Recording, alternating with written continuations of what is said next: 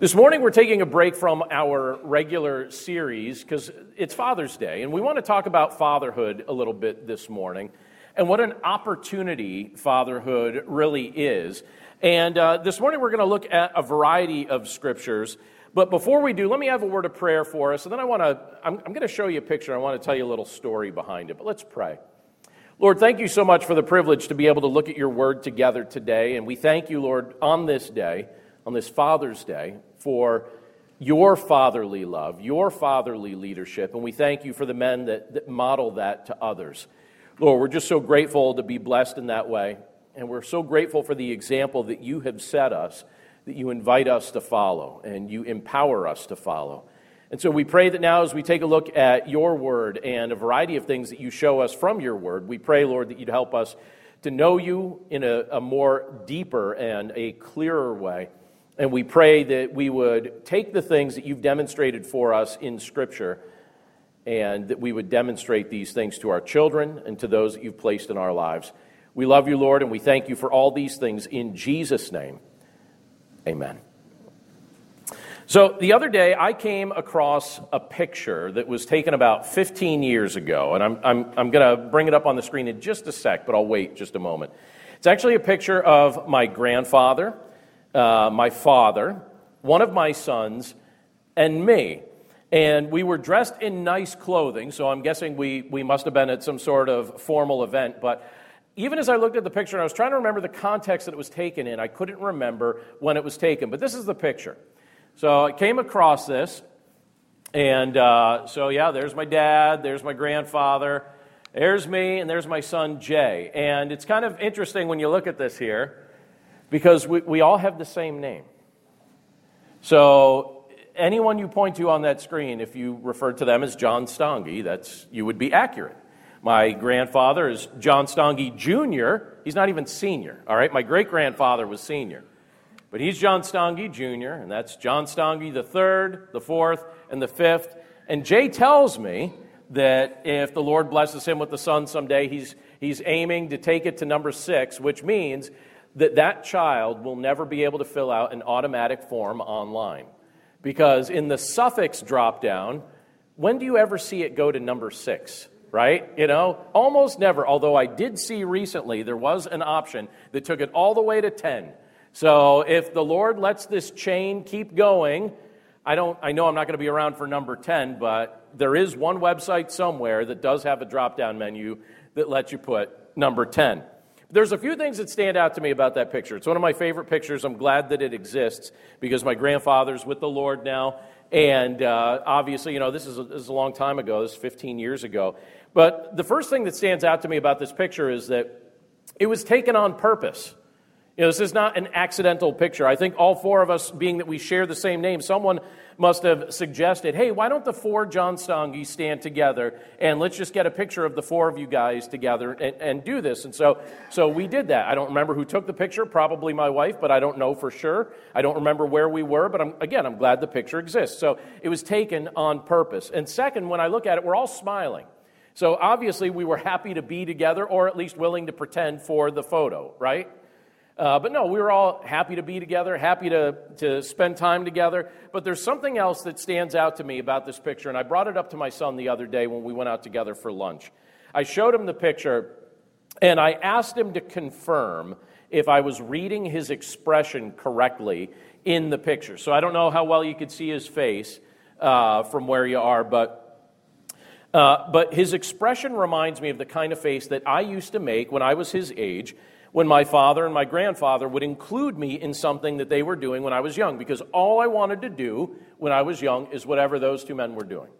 Whatever they were doing, that's what I wanted to do, because I was very conscious of the fact that I had the same name, that I was the one that was now carrying on this name. So I wanted to do what my predecessors were doing. And so whatever they were working on, I wanted to work at. Whatever they were, wherever they were going, I wanted to go. Whatever was going on, I wanted to be part of it. And when they would include me in different things, you could definitely tell just by looking at me that I felt quite happy to be there. And so when I looked at that picture and I looked at my son's face closely, it looked to me like he was proud to be welcomed into that group, you know, with like the good kind of, of pride, right? He was, he was pleased to be welcomed into that group. And so when I showed him that picture the other day, I asked him, I said, Do you think that's what you were thinking based on when you look at your face? Do you think that's what was going through your mind? And he said, Oh, yeah, absolutely. That's exactly how I would have felt. Exactly. And I, I, thought that was cool, and I was glad that I came across it. I thought it was well timed, even you know this week as I was just kind of thinking about Father's Day. Um, all of us have fathers, right? Every one of us has a father. Some of us are fathers. Some of us will be fathers someday, and others are currently raising future fathers. So we have some sort of fatherhood tie here, one way or another. And wherever you are on that spectrum, I hope that you realize that fatherhood provides a great opportunity to help others develop a deeper understanding of God. Now, I don't think that fatherhood is valued in our culture the way it ought to be, but among believers, one of the things that I think Scripture makes it very clear to us should be the case is that we as believers should hold fatherhood in high esteem because it's a concept that demonstrates the heart of God. And it also provides a variety of opportunities. And I want to share just four of those opportunities with us this morning as Scripture makes these things clear. So, what kind of opportunities does fatherhood provide? Well, the first opportunity that I think fatherhood provides is this it's the opportunity to demonstrate the heart of God. And the first scripture we're going to look at today is from Matthew chapter 18. It's the longest section of scripture we're going to be looking at. But in Matthew 18, chapter or Matthew 18 verse 1 down to verse 6, we can see the heart of God demonstrated, and fatherhood gives us the opportunity to demonstrate the heart of God as well. But here you see the heart of God demonstrated in how Jesus interacts with children. And this is what it says starting with verse 1 of Matthew 18. It says, "At that time, the disciples came to Jesus saying, Who is the greatest in the kingdom of heaven? By the way, when you look at that statement that they say, don't you feel like that would be a rather bold thing to come up to Jesus and ask? Because Scripture reveals that they were arguing about that. This is the type of thing they were arguing about. What a thing to argue about, right? Who's the greatest? And I think a big part of it was they wanted to know which one of us will be greatest. We know Peter is the most outspoken, but I'm the nice one, right, Jesus? You know, I'm the courteous one. I'm organized. You guys make a mess. I'm, or, you know, like, I wonder what they were debating. But it says they came up to Jesus. They want to know who is the greatest in the kingdom of heaven. And verse 2 tells us, and calling to him a child, he put him in the midst of them and said, Truly, I say to you, unless you turn and become like children, you will never enter the kingdom of heaven. Whoever humbles himself like this child is the greatest in the kingdom of heaven. And then in verse 5, he says this Whoever receives one such child in my name receives me. But whoever causes one of these little ones who believe in me to sin, it would be better for him to have a great millstone fastened around his neck and to be drowned in the depth of the sea. It's a very specific thing that Jesus is saying there in that portion of Scripture. Now, it's been widely said, and I definitely believe that it's true, that your relationship with your earthly father will most definitely impact your perception of God one way or another. So if you had a healthy relationship with your dad, it's very likely that you're going to assume the best about your heavenly father. And if your relationship with your earthly father, in your opinion, was deficient in one way or another, I think you're actually going to, to, to need your heavenly father's help to begin seeing your Heavenly Father from the, a perspective that is not negatively tainted by the actions or the behaviors of your earthly father. And in John 14, verse 9, Jesus makes a statement. He says, Whoever has seen me has seen the Father. Remember that statement Jesus makes in John 14? Whoever has seen me has seen the Father. Jesus is one with the Father, and he came to demonstrate the Father's heart in very real and tangible ways, very visible ways. And in my opinion, one of the clearest ways that Jesus demonstrated the heart of God was through his interaction with children. And we see that on display here in Matthew chapter 18. It's very clear that the Lord values the life of every child. It's very clear that the Lord loves every child. He demonstrates that in multiple ways, but very clearly in Matthew chapter 18. In fact, here when the disciples were arguing about what greatness in the kingdom of God looks, looked like, you have Jesus here making it clear that to even be part of the kingdom of God, we need to approach him with the humble heart of a child. And that seems very difficult the older we get. You know, we were talking about this even in Bible study uh, on Wednesday night. How the older we get, the further from that we can start to drift. A proud, unbelieving heart will never receive a rich welcome into the kingdom of God. But those who are willing to trust the Lord with childlike faith certainly will receive such a welcome. And while Jesus was making this all clear to the disciples, he also made it clear that the nature of God is to be fiercely protective of his children. Now, I like that. I like that demonstration. I like that example. In fact, Jesus reveals here that it would be better to be drowned in the sea than to cause a little one to sin. Be better to, and he doesn't just say drown in the sea, he says, with a giant stone that's going to take you straight to the bottom. That's very forceful language. And he's, he's being creative on purpose to, to emphasize the depth of the love of God. This isn't accidental, this isn't casual. He's demonstrating the fact that God is loving and protective in a very fierce way. And I love the way he demonstrates that here because there's no mincing words about it, there's no ambivalence to it. Jesus revealed to us that God is loving, he revealed to us that God is welcoming, he revealed to us that God is protective. You are a treasure to God. And if he blesses you with the privilege to either influence a child or raise a child in any way, you're being given an opportunity to demonstrate his heart to that child. God treasures the time you spend in fellowship with Him as well, even if some of the people in your day to day life may not treasure the time that you try to spend with them. I don't know if you're familiar with the name Charles Francis Adams. You ever hear that name, Charles Francis Adams? He was a, a 19th century political figure. He was a diplomat. He also kept a diary. Seemed to be more common back in the day for people to keep a diary. They'd keep a journal of all the details of their life. And one day he entered this in his diary. Imagine if you imagine entering this in your diary. This is what he put He said, Went fishing with my son today. A day wasted. That's what he said. Went fishing with my son today, dash, a day wasted. Now, it's kind of odd and ironic, but his son, Brooks Adams, actually kept a diary as well, and his diary is still in existence. And on that same day, his son also made an entry in his diary. And historians have compared the two and Brooks Adams, in his diary, said this Went fishing with my father, the most wonderful day in my life. See, here you have a, a, father who thinks that he's wasting his time by spending the day fishing with his son, and his son looks at it as an investment in time. And isn't it nice to know that our God never considers time that you and I spend with him wasted? He very clearly demonstrates his desire for his children to be in his presence and does not consider the time that you desire to spend with him as wasted time, nor does he consider it wasted to spend time on you or in you or with you. So, fatherhood is an opportunity to demonstrate the heart of God. It's also an opportunity to, to shape the culture. Now, think about this for, in, in a very real way because we live in a day and age that, that I think really needs some shaping by some godly fathers. Wouldn't you agree? You know, I look at this day and age and I think, oh my goodness, show up. Make sure you show up. You know, if the Lord gives you the opportunity to influence a young life for Christ, make sure you show up to do that because it's an opportunity to shape the culture. I love what Scripture tells us in 1 John chapter 2. When you look at verse 15 down to verse 17, it says this Do not love the world or the things in the world. If anyone loves the world, the love of the Father is not in him.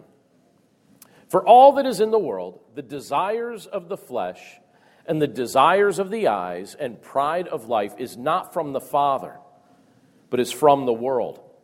And the world is passing away along with its desires. But whoever does the will of God abides forever. Now, I'll say this as a father, I have tried as best as I know how to communicate truth to my children. I have told them about Jesus. I have explained the scriptures to them. I have attempted to pass along the wisdom that the Lord has shared with me to them. I also spend considerable amounts of time in prayer for them, probably more time than they realize. But I don't think the words I share with them or the, the wisdom that I try to convey to them is going to matter much to them if I don't demonstrate that those words actually matter to me as well. They will, be at, they will be able to see what matters to me by how I live my life. I could use a whole bunch of words, I could say a whole bunch of things, but they're actually going to see what matters most to me by how I choose to live my life. So if I tell them that I value Jesus, if I tell them that I value uh, following Christ and that, that it's important to me not to be wrapped up in the desires of this world, while at the same time I am still chained to worldly desires, they can rightly assume that that the things that I'm saying are not the things that I actually deeply believe. You know, they would be accurate in making that assumption if my life and my words don't actually line up. But thankfully, I'm confident that my children know exactly what I believe, and I'm grateful to see the impact that I see that that is having on them. And as I observe that in my own household and in the households of others, you know, as I have watched through the years people that I consider examples of fatherhood to me, and I see the impact that they have on their household and the impact that that then has on the culture, also becomes clear to me that the more fathers choose to embrace and, and, and, look at as an opportunity that the Lord's given to them, uh, this opportunity to teach, this opportunity to model the gospel for their children, I believe that the entire culture will be impacted by that example.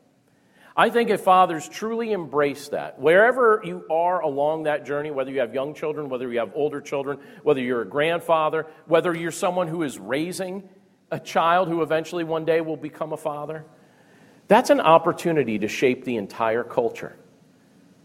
And it's the type of thing that we, we need to say. It's got to start, obviously, you know, with us actually enunciating the words of what it means to follow Christ. But those words are actually going to be believed when they're backed up with a life. They're going to be backed up with a lifestyle that actually demonstrates that they're true. And as they're backed up, as they're spoken, as, and, and then as they're backed up, you have a household that's changed. As you have a household that's changed, what happens to those kids as they grow up? Well, the Lord sends them as ambassadors and missionaries in all sorts of areas, in their places of employment, in the places that they go to school. I remember having a conversation with my kids when we first moved here 13 years ago.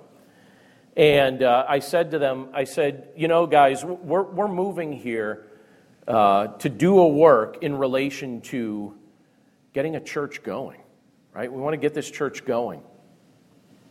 But it's not just mom and dad here that are focused on this. One of the things that we encouraged them to understand as they went to the local school was we asked them to see themselves as missionaries in their local school. See yourself as missionaries. You know, see yourself as missionaries. And, uh, and when you look at some of the, the early kids that came and were part of the kids program, you know, many of them were their friends that they started inviting. And so I look at this, I look at fatherhood as an opportunity to change an entire culture, but it begins with your household being changed as the gospel is modeled for the children that the Lord blesses you with. And then that impacts schools, and then it starts to impact you know, colleges, and then it starts to impact places of employment, and then it starts to impact households that come from those children that then model the gospel. It has a generational impact, and the culture is the better for it. There's something else I think fatherhood provides an opportunity for that I think is worth noting, and that's this it's the opportunity to lead like Jesus. Well, what does it look like to lead like Jesus? What, is the, what does the leadership of Jesus actually look like when it's demonstrated? Well, Jesus gives us a great example of this in John chapter 13. When you look at verses 14 and 15, it says this Jesus said, If I then, your Lord and teacher, have washed your feet, you also ought to wash one another's feet. For I have given you an example that you should do just as I have done to you. I love that. Jesus says, For I have given you an example. I've given you an example. I've shown you how this is done. Do the exact thing you've seen me doing. You know, do this for others. I have done this for you. Now you do this for others. Let this be your mindset. Let this be your attitude. Let this be your behavior. Let this be the same type of thing that you're willing to live out in your context. Lead like this. And you remember the reaction of the disciples when Jesus did this. They were stunned. And I actually think they felt a bit uncomfortable. And yet Jesus was willing to do this anyway. He gives us the opportunity to lead like him. The other day, Andrea and I had the opportunity to have dinner with one of their one of her pastors from childhood, who, who you know, she grew up about seven hours from here. But one of uh, her youth pastors growing up has now moved not too far away. And we decided to meet up kind of halfway between where they live in New Jersey and where we live here. And we found a diner that's halfway between. And Andrea and I decided to have dinner with her former pastor and his wife. And these were people that I, I ha- had the opportunity to meet when I was in college. I've had the opportunity to interact with a couple times since then. But they were a great example of leadership to my wife. And many of the things that they modeled had an impact on how we chose to do things. They were the type of people that would always invite young people over their home, and people would stay there for long periods of time, and uh, they would, they, you know, just like really felt welcomed in their household. And so Andrea and I decided, we're like, all right, you know, if the Lord gives us opportunity to serve in this way, we want to demonstrate that kind of hospitality. And so it's kind of entertaining to me because as I look around the room, there's a few of you that we have known since you were teenagers. I'm even looking over here. Amanda, I'm looking in your direction because I think we first met you when you were, I don't know, 13, 14, somewhere in that, in that range. And she could tell you that we're not making that up because how many times did you and your, your family spend, you know, long periods of time hanging out at our house, you know, get, getting pizza late in the evening, doing all that and, and, uh, and enjoying that. And Andrea and I, we always kind of had it in mind that, that Pastor Chuck and his wife Pat kind of set a great example for us. So you could blame Chuck and Pat for all those you know late night experiences people hanging out at our house because they demonstrated hospitality but i also thought it was interesting that as we went and we were preparing to have a meal with them people that were an example of leadership to us that on the way, when we got down to Penndel, and we were about to turn left because we were going to take 95 south to get there to meet them, uh, we happened to see a family walking on the sidewalk. And the dad was leading the pack, and he was holding a baby. And the mom was right there with him, and she had the hands of a young boy and a young girl. And they were just out for a family walk. And the dad had a t shirt on, and it said in big, bright letters, dad. That's it. So there was no mistaking his role in this family, right? He was leading his family through Penndel. And then mom had a t shirt on, and it said something very distinct and specific. It said, Mom. And then I looked at the children. I was like, wait, what do their shirts say? The son on his shirt said, Son. The daughters said, Daughter. And I was like, all right, this is very specific. It's very specific. There's no mistaking their roles in this family. But as we were turning the corner, as we were seeing this, I, I said to Andrea, I said, Can I just admit to you that I love that? I, I love that. I love the fact that here's a, a, a dad out with uh, his, his wife and with their children, and he's leading the pack, and he's just leading the family through Penndel into Langhorne here, out on a beautiful evening for a family walk. And there is no shame in his game, right? It's very clear to the world and every car passing by you know my role in this family? Dad. And in case you didn't know, I bought the t shirt. But I'm earning this t shirt with every step I'm taking on this beautiful evening. I loved it. And I, I, I, just said to Andrea, I said, I love seeing that. I think that's beautiful to see because I think fatherhood provides a wonderful opportunity to lead. And the wisest fathers demonstrate the heart of Jesus in their leadership, do they not? The wisest fathers demonstrate the heart of Jesus in their leadership. And there's a big difference, and I've said this before, but there's a big difference between leading people and bossing people around. Many people in this world make the mistake of believing that leadership and bossing are the same thing, but they aren't. A boss barks out orders and then tells you to do the things he's not willing to do himself. And a leader does the opposite. A leader invites you to join him in doing the, th- the hard things that he's also willing to do. And that's exactly what Jesus demonstrated for us here in John chapter 13. That he was willing to do hard things, and he was inviting us to join him in that kind of activity. But he wasn't saying, You go first. He was saying, I will go first. I will go first, and I will show you what it looks like to get my hands dirty. I will show you what it looks like to humble myself. I will show you what it looks like to serve others even when people are sometimes resistant to that service. He wasn't hesitant to display a servant's heart, he wasn't hesitant to display biblical humility toward other people. Now, just imagine the impact it would have on marriages and on parental relationships and families in general if we took Jesus' example to heart. If this was something that we said, you know what, leadership is an opportunity to lead like Jesus, with the servant heart of Jesus Christ. Fatherhood is a golden opportunity to do just that. And I'm grateful for the men that look to the example of Jesus and actually live it out.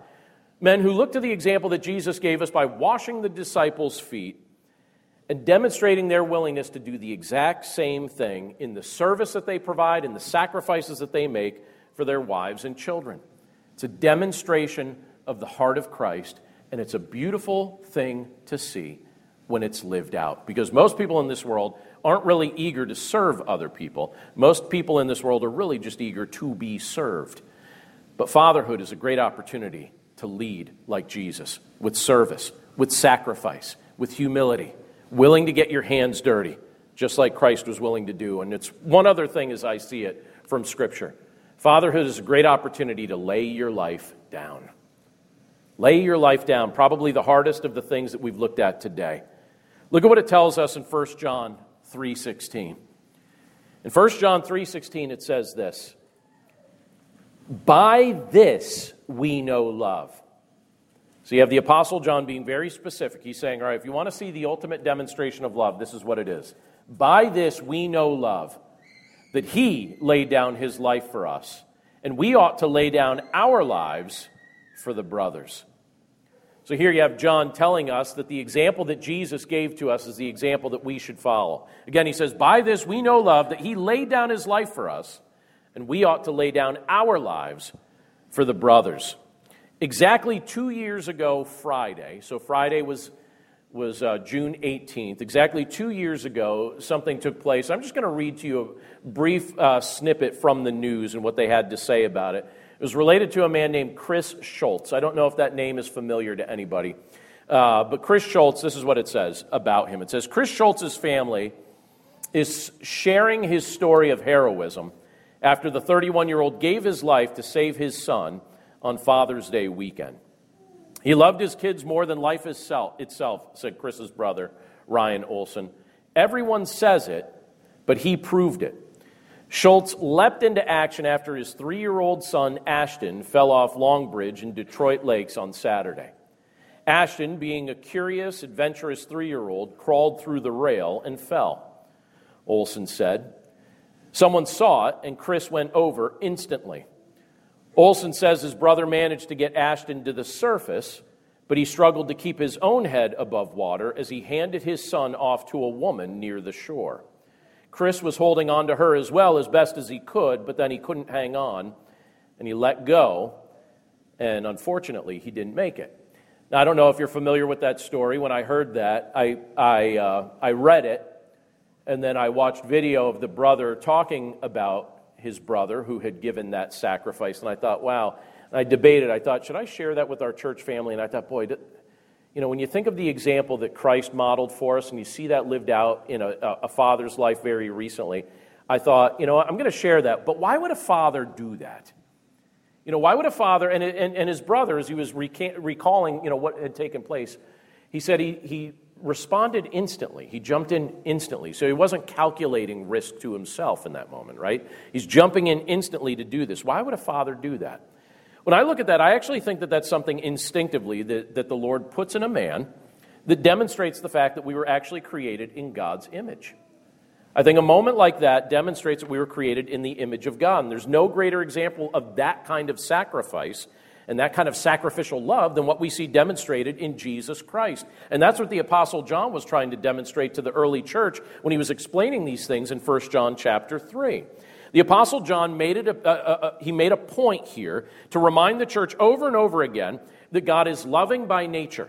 He's the perfection of love. And that love was on full display in the life and in the ministry and in the eventual death of Jesus Christ. And when someone wants to know what real love looks like. All they need to do is look to the, to the, example of Jesus, who willingly laid down his life for us, the righteous for the unrighteous, the Savior for the sinner. That's what Christ demonstrated for us. We don't deserve the love of Jesus. By the way, do you ever complain to God? I have. So I'm just going to admit to you that there are times in my life that I have complained to God. And this is how ridiculous it is to complain to God. Because when you complain to God, you're basically saying to Him, Lord, I'm not receiving what I deserve. Now, think about that for a second. Is there any of us that really wants what we deserve from God? And so every time I've complained to God, I'm basically saying, Lord, I'm not getting what I deserve. Essentially, that's what a complaint is, right? I'm thinking I deserve something else than what I'm receiving. Well, we don't deserve the love of Jesus. The only thing we've ever did to deserve what he chose to do for us was rebel against him and goof everything up. That's the only thing I've ever done to deserve the love of God. I rebelled against him and goofed everything up. And because I goofed everything up, and because I rebelled against him, he demonstrated his love toward me, toward you, toward all of us in the gracious, gracious way that he's chosen to do so. We had nothing to offer him other than our long list of mistakes. That's the only thing I could offer him. Here's the long list of mistakes that demonstrates how much I need you. That's the only thing I have to offer. My admission that I need you, that I can't fix the problem that I've made. And so Jesus showed his love for us by laying down his life for us. And if our faith in him is genuine, I think we would be willing to do the same for those that we love as well. If I openly proclaim that I love Jesus Christ who laid down his life for me, I need to be willing to do the same for those that I'm claiming that I love. And that's what John is saying in 1 John 3:16. He says, "By this we know love, that he laid down his life for us, and we ought to lay down our lives for the brothers." And it's interesting, I, I always get a kick out of this. When I'm doing marriage counseling, do you know what a lot of marital problems come down to? one or both people being really intensely selfish. And I have sat down with a variety of men who have said, you know, I would lay down my life for my wife. And then I'll ask them things like, does she ever get to pick the restaurant? Does she ever get to, you know, decide where you go on date night? Does she ever get to pick what you watch on TV? How much input does she have on vacation? Who picked the siding color? It's like, hey, could you stop making it awkward right now? You know. But the point being is like we'll say, oh yeah, I'll lay down my life. We just picture this as like a blaze of glory right at the end. It's like, how about you do it in little bits every day, all along the way? What would your household look like? What would your marriage look like? What would your parenting relationships look like if you just do it a little bit at a time and don't just save it all for one blazing glory moment, right? Fatherhood provides a great opportunity to demonstrate the heart of God, to shape the culture, to lead like Jesus, and to lay down your life. And I want to read one last thing as we finish up this morning. This was something that was recently shared anonymously on Bible.org, but I thought it was a useful summary of what fatherhood really teaches us, and it's something I think the Lord has demonstrated for us in a variety of ways. But it tells us this related to fathers, it says, He teaches kindness by being thoughtful and gracious even at home. Fathers, teach patience by being gentle and understanding over and over. A father teaches honesty by keeping his promises to his family, even when it costs. A father teaches courage by living unafraid, with faith, in all circumstances. A father teaches justice by being fair and dealing equally with everyone. A father teaches obedience to God's word by precept and example as he reads and prays daily with his family. A father teaches love for God and his church by taking his family regularly to the services. And a father's steps are important because others follow. Let's pray. Lord, thank you so much for the opportunity to look at your word to together today and to think about the things that you've revealed to us in it. And Lord, we recognize that on a day like today, a day that we as a culture celebrate fathers, that we as believers can, can look at this and think about this with some, some real sobriety, some real seriousness, and realize that fatherhood provides a very powerful opportunity. Lord, in fatherhood, you give us the opportunity to demonstrate your loving heart and your just heart and the fact that you are the perfection of grace and the perfection of mercy. Lord, we know that we can't emulate you perfectly, but we do know that your image is within us.